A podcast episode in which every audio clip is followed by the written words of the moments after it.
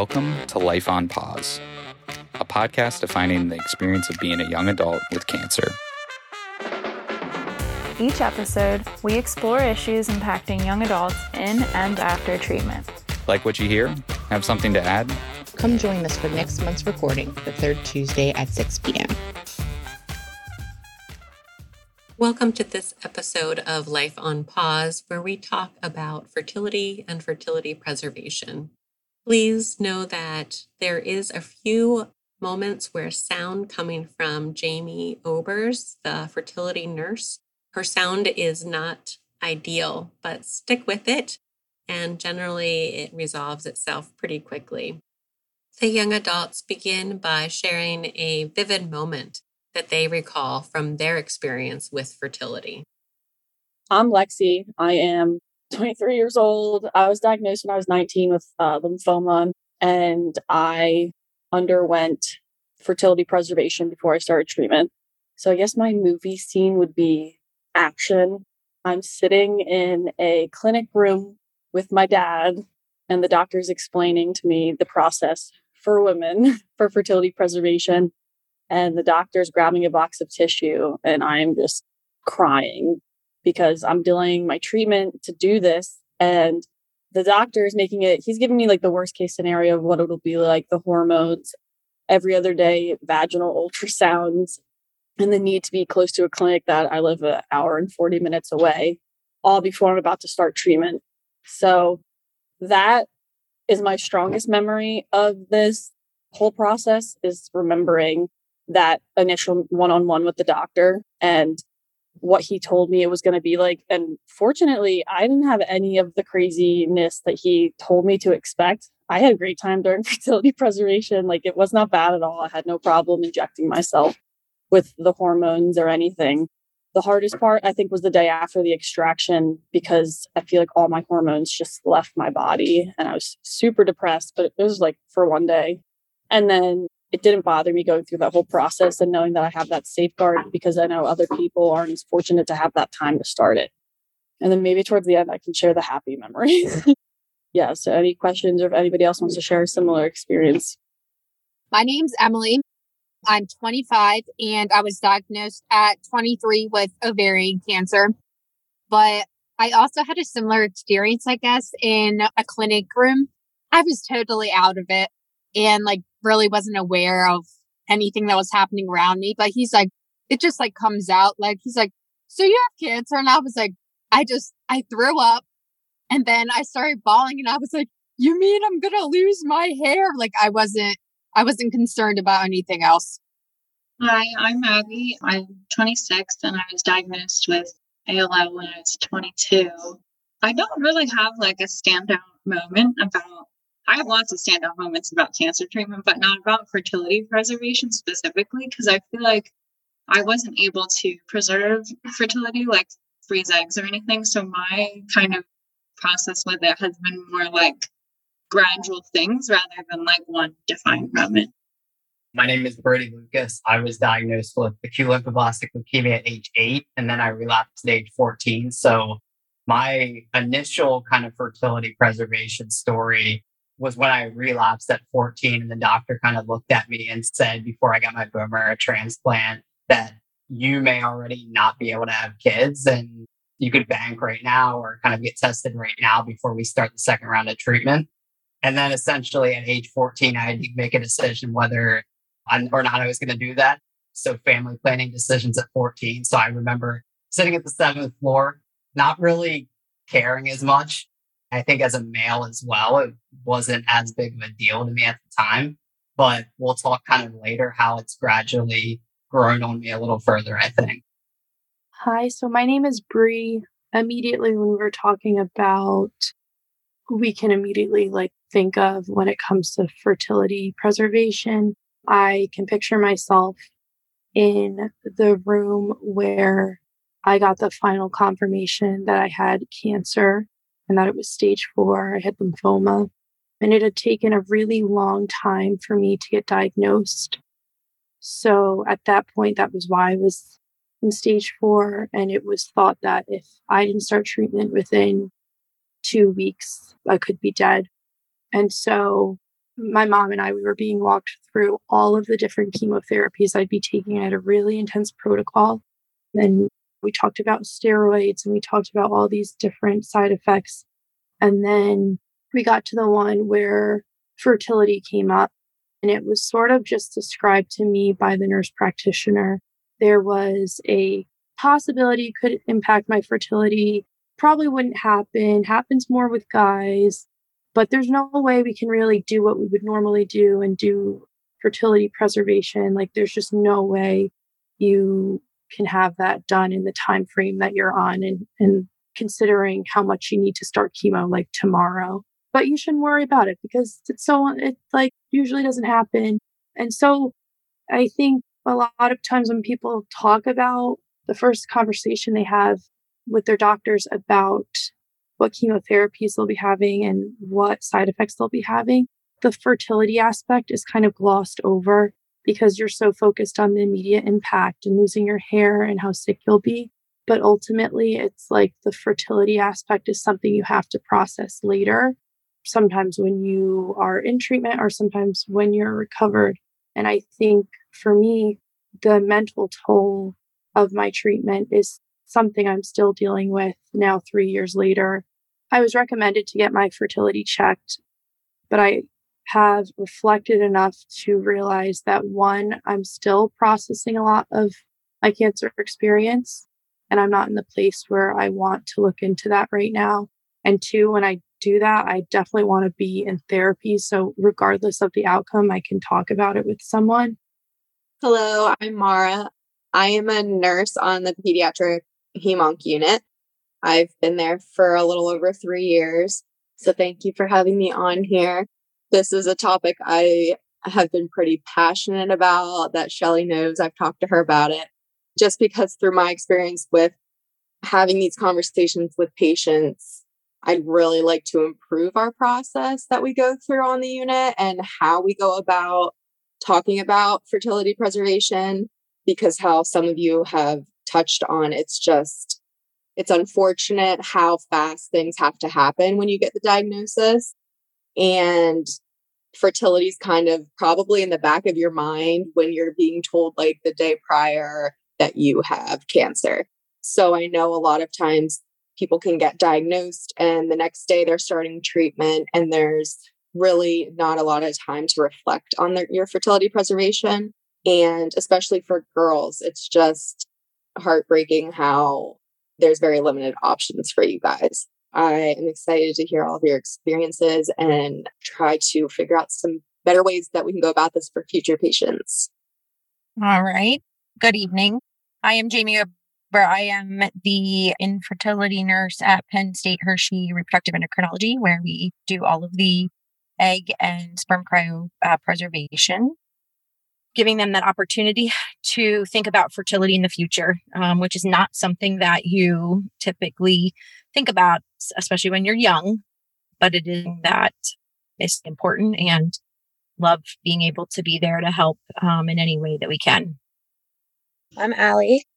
I was diagnosed with lymphoma when I was 19, and I wasn't really given much of an option so they pretty much said, like, okay, we can postpone your treatment, but we don't know how that's going to affect it. Or, you know, they were kind of nervous about that. So they were kind of just pushing towards, like, mm, let's cross our fingers and get you treated, which kind of was, it left me feeling like helpless, kind of like I didn't really have control of the situation. Like I couldn't help myself in a way. And I had my doctor telling me that I could undergo a I don't exactly know what the shot's called, but it pretty much puts you into menopause and it makes your ovaries less active. But then she also said to me that that treatment isn't like 100% foolproof. And I didn't really want to go through menopause while going through chemo. So I said no, that I didn't want to do that. So I pretty much just was thrown in to it without, but honestly, though, it was like the last thing on my mind. I wasn't really thinking about it. And the only reason I thought about it was because it was brought up to me like, oh, don't you want to do the fertility preservation? And it was expensive too. So it's like, it was also the expenses were like something to think about at where it's like not everybody has like the expenses at their disposal. But really, the only time I thought about it was kind of when other people would be like, well, don't you want to be a mom one day? It's like, yeah, but I need to live first. So, yeah, that's my story. The cost, I just wanted to tag back on what Allison was saying. My dad works for a pharmaceutical company, so we have like the best health insurance. I think like they they covered every aspect of my treatment, but they did actually cover the fertility thing, which it's very rare for insurances to cover that. It's usually an out of pocket thing, but to do a two week preservation, it cost my insurance over $17,000. So, and then storage, I pay, um, well, Four Diamonds pays, uh, 500 a year, um, to keep those babies cold. So it's another big cost on top of how expensive treatment is. Yeah, also to add to that, like if you can't preserve, but then you need like evaluation afterwards, like I wasn't able to preserve, but I do have maybe like some fertility, but it's they can't really measure it without doing procedures that cost like twenty thousand dollars. So there's also not really support or resources available for that that cover the full cost. So it's like the expenses for it never end. Yeah. I get asked a lot too. If like they're like, Are you fertile? And I was like, I don't know unless I go out there and try to make a baby. So like there's no way for women. I mean, I know Abby, you said they did blood work for you to like measure your hormone levels, but like I guess to test if your actual eggs are viable, I'm not really sure. And maybe Jamie or Mara or Mara can add on to like how that works. But in my case, I've never been talked to about going and having my fertility tested. May I ask which part of that, Lexi, you were or wanting clarification on? Is it the after effects evaluation for fertility afterwards? Yeah. Like if I were, if I wanted to know, like if I was ready to have a baby, which I'm not, but like, let's say like five years, five years from now, like I want to have a child, would doctors tell me, well, just try first and see what happens? Or would they test me first? Like, how would that work? Yeah. So typically we uh, cryopreserved eggs and sperm we will usually do some testing first um, because it's not always a guarantee that your treatment will of it it certainly may which is why we present the option of uh, fertility preservation but it's not so with both men uh, females we will have them come in we'll do it's usually just some standard blood work for females an amh level tells us if you do have any uh, eggs still in there that may still be we will do a semen analysis to test to see if they have sperm.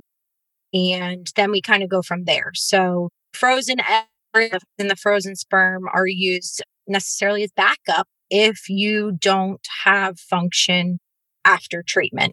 I've seen patients come back and have absolutely no problem whatsoever after treatment.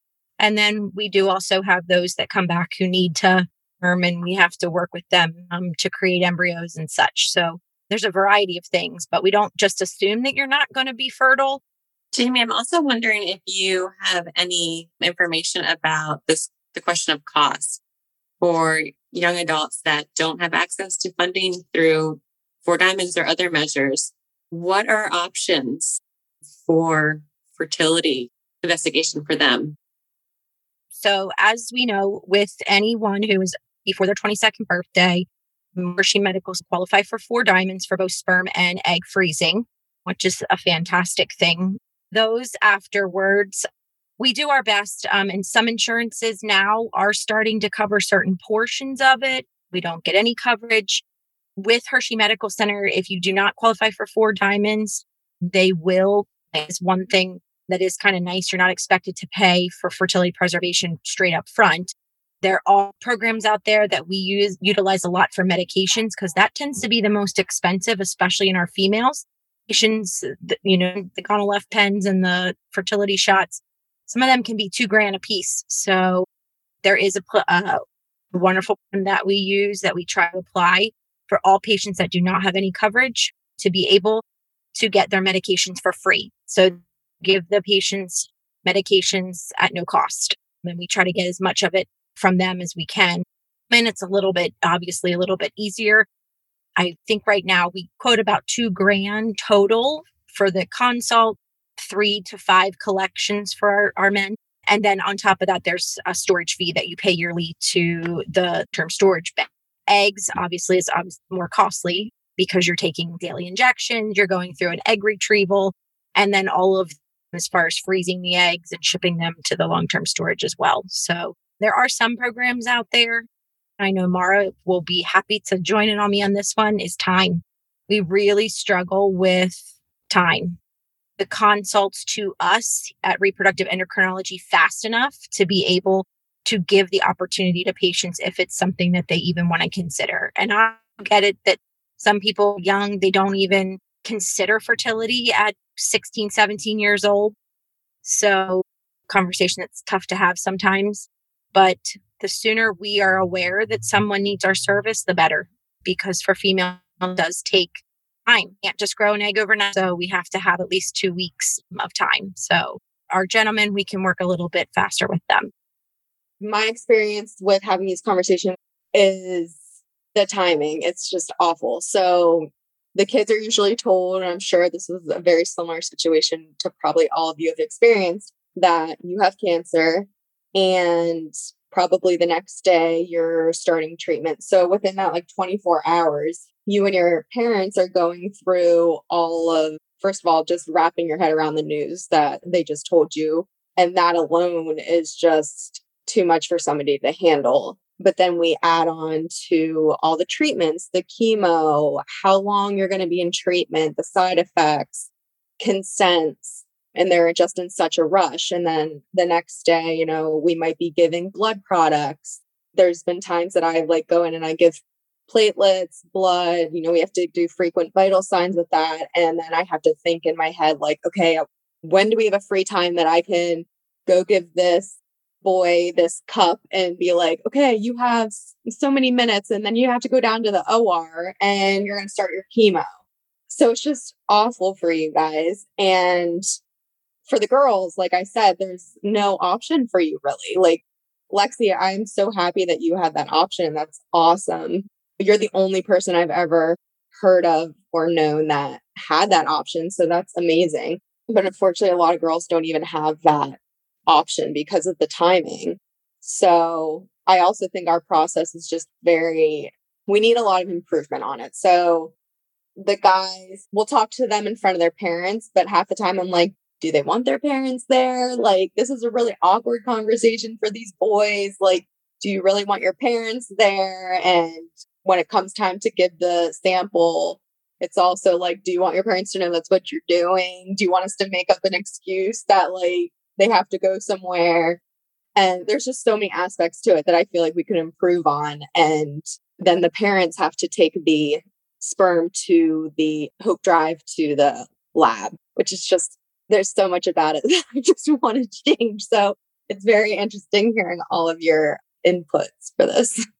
Mara, uh, because I think you work in the children's hospital, um, you have a lot of experience asking for young men to to do this. And so one of the questions I had got beforehand was, what's the earliest age that you're st- typically starting to talk to patients about? I guess maybe for guys more about the possibility of preserving. The doctors present this to any boy who has hit puberty. So they could be pretty young. They could be like 12 or above. So the younger they are, the more difficult it is to have the conversation because you just have to go through like, what do they know? What are their parents comfortable with? Kind of thing. So I guess to kind of bounce off that, do you think it should be earlier that they at least mention it to the patient that this may be an effect long term? Yeah, so that's actually a question I've asked patients before because I think that it only gets brought up when they talk to you guys about the consent for the chemo and then talking about the side effects. So I've brainstormed like maybe we should have a group of nurses that when we have a new diagnosis, go into the room right away and kind of have the fertility conversation before the doctors even go in there. Because sometimes the doctors don't get in there for a little because they're making up your roadmap of your treatment and figuring it all out. So I think we probably could do a better job of letting you guys know earlier. So it's kind of in the back of your head to like think about. And then when the doctors bring it up, it's another thing. Maybe you guys could think of questions the patients could think of questions when the doctors actually bring it up. So, yeah, that's definitely something that we could improve on. And Brady, what was your experience with this? I mean, to be completely honest, like I didn't have that great of an experience looking back now as a younger child, I was eight when I was originally diagnosed. And I mean, obviously that wasn't a thought of mine. And even talking back to my mom now, it was kind of like, and this is how majority of parents feel is they just want their child to survive. They don't really care as much about long-term effects. So I really think it's up to nurses, doctors, advocates to really push for these extra things to maybe even be in the forefront or at least mention to some when it when I relapsed, obviously there was a very small chance. Um, and that really wasn't anywhere near my idea because my survival rate went from 80% down to about 30 to 50% of living. So I was really just trying to live to see the following Christmas, I guess, that, for lack of better terms. And then I did test. So I, I tested in college. And one of the big reasons was I was starting a relationship. And I think it was to the point of getting more serious and I wanted to be more upfront, which I think is a whole nother hard problem for men that have, you know, obviously they're, they, I think it's just, and women have the same problem is when you enter a college relationship, you're a couple months in, you're, you're not, you're not really talking about children, but then you almost have to accelerate it.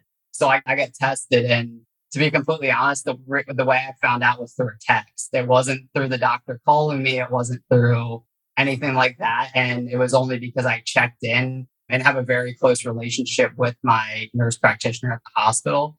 And even then, I think I didn't realize the magnitude of what that would mean for the rest of my life. And now here I am, obviously, I'm, I'm now engaged. And I think thinking long term about what that means for our lives. And I'm very grateful to be here. I think that's the biggest thing, the blessing. But now for all those out there that maybe have a chance at preserving or things like that. That's really, I think, why I share some of my harder story throughout this. So then obviously processes get improved moving forward. Yeah, for all of you, the, there is this aftermath of having to have this difficult, kind of unknown weigh on you. I'm wondering if any of you can weigh in um, on that experience. I can pretty much talk on this because it's been like literally within the past few weeks that I've been having these conversations with doctors because I've just gone through with DNA testing and stuff like that. Like, if you can even have children, would you pass? Would you pass the cancer gene on? What are your odds of having this and having that and blah blah blah? And pretty much they tested my AMH levels. I'm not a doctor, so I don't know the levels, but the way I took it, it's like between like one and three point something is good. And that tests your, I think, egg something. And pretty much mine was at, it was like a 1.8. So it was on the lower side. So it's like, it was still at a point where it's like possible, but not very likely. So pretty much like they said, when you're ready, like go ahead and try, but don't be surprised if nothing happens early on and don't hesitate to come for help. And they're just like, but also save your money. So, and to me, that's kind of like, it's kind of scary to look at. I'm not thinking about having kids personally right now, but I also have the attitude of like, I don't know, like I care about what they say about my prognosis with stuff and I like to know things because at this point I'm just like, well, I know all this other crap. So like I don't know everything else if it's good or it's bad. I don't know. The boy I am dating, I've been dating since I just finished treatment, so he's very aware of my history, but I use humor and make jokes about it because I was able to go through fertility preservation. So if if I can't have kids naturally or the old fashioned way, I have 24 in the freezer. So I always joke that they're going to be great winter athletes. They're going to be like great skiers or snowboarders because they love the cold. So that's how I uh, brace the topic and around family members too. I heard something interesting that Emily said that I, I maybe a question for everyone, but the fear of passing a cancer genetic trait on to a child, fertility preservation. Does anybody have that kind of fear? Or Jamie and Mara, do you hear that ever within patients? So I've only been on the, the unit for a little over three years. So I don't think I've been there long enough to like see that happening. And I I don't think I've heard of anything like that. I too have not really been approached with that topic of passing anything on. It's not something that usually comes up at that point where where I come in. My situation is a bit different, so I don't even know if it's truly applicable to your question, Brady. But so I got my I had cancer because of a medication I was taking for a heart transplant that I had. Um, I was taking immunosuppressants, and that's how I ended up having lymphoma. It's very, very rare that it happens, and I cannot harp enough about how great organ donation is. This was just a rare, bad thing that happened. But when I'm fearful of, when I think about what my chemo may have done to me fertility wise, I also have, I think 50% of it looming is that whatever heart condition I had that made me need the transplant. Originally, it was thought that it was caused by a virus. And unfortunately, my dad had a random heart attack. And so, and that was only a few years ago after my transplant. So, this whole time we thought it wasn't something genetic, and now it possibly could be. So, now I have to go through the genetic testing for that when I'm ready. And for me now, it's like this two part thing where it's like I need to get genetically tested and I need to get my fertility tested. Do I do them at the same time? Because if I have this gene that's going to make my kids need heart transplants, I don't think I want to make them go through that. And that's like really, really hard to think about. Like, I don't even know if that's harder to think about than potentially not being able to have kids the natural way. I it's difficult for me to talk about because it's constantly shadow that follows me um, looming in my head and i don't know when it'll be the right time to address them both of them or if i should do them do it at separate times. That's sort of my experience and then sometimes i also think about like i wonder if the chemo could have done anything to me that potentially affect aside from my fertility like affect kids that i could have but that might be a bigger medical question that's outside of the realm of what we even know. I guess the thing that really stuck with me the most throughout the DNA process was for me, nothing turned out to be through DNA. So it wasn't passed to me through my parents, and I wouldn't pass it to kids if I ever had kids. They just said stuff just happens. And in your case, that's what happens. So I'm just like, so like you're saying, like, even though it won't be me passing it, like in general, I guess it made me feel, I guess, I don't, it sounds bad to say it made me feel a little bit better. I guess it just made me feel a little bit normaler or more normal. That's not even a word. Just like more normal that they're just like, oh, stuff happens. Some Joe Schmo down the road could have a kid who ends up with cancer who has nothing, nothing passed to them through DNA. It doesn't have to be like me or someone else who has gone through this who's going to pass. It could be really anyone. So I guess it was kind of reassuring in a way. And I wanted to say, Brie, that like just because you can't have kids the natural way, I don't think that makes you like less of a person. A lot of feelings that I felt during my fertility treat experience was like just feeling like that I wasn't going to be able to be a woman, you know, type of thing. But it's definitely not, it's not like that. You know what I mean? Like you fulfill other destinies in your life and you definitely hold more power than just having kids and stuff like that. And especially like we're not ready right now. And I feel like it's just something that we, not that I, you shouldn't worry about it, but like taking it one day at a time, definitely. And working on your, working on what you can control, I think is important. And especially like getting a grasp back on your life after treatment. But I do definitely think that it's, it's a shame that we don't get the kind of fertility treatment I feel like that we deserve or like the um, information that we deserve before we get the chemo. Honestly, it wouldn't have changed my mind if someone had told me, like, oh, if you get this chemo, you're 100% infertile. It wouldn't have changed my mind about getting the treatment. So I think thinking about that too is important. Just knowing that you made it through and it is hard dealing with the repercussions, but I don't want anyone to think that they're less of a person because they can't have kids the natural way. Thank you for saying that. I think that throughout the entirety of my health journey with my heart, with my cancer, um, it's never been that I let either of those conditions make me feel less of a person, woman. I mean, I guess when I had the cancer and I had no hair, that was a whole, yeah, I didn't feel like a woman then. Um, but as far as fertility wise, I know that if I want to be a mother, I can be regardless of if I can have my own kids. I know that there's adoption. I know there's all different options. I think it's sort of grieving.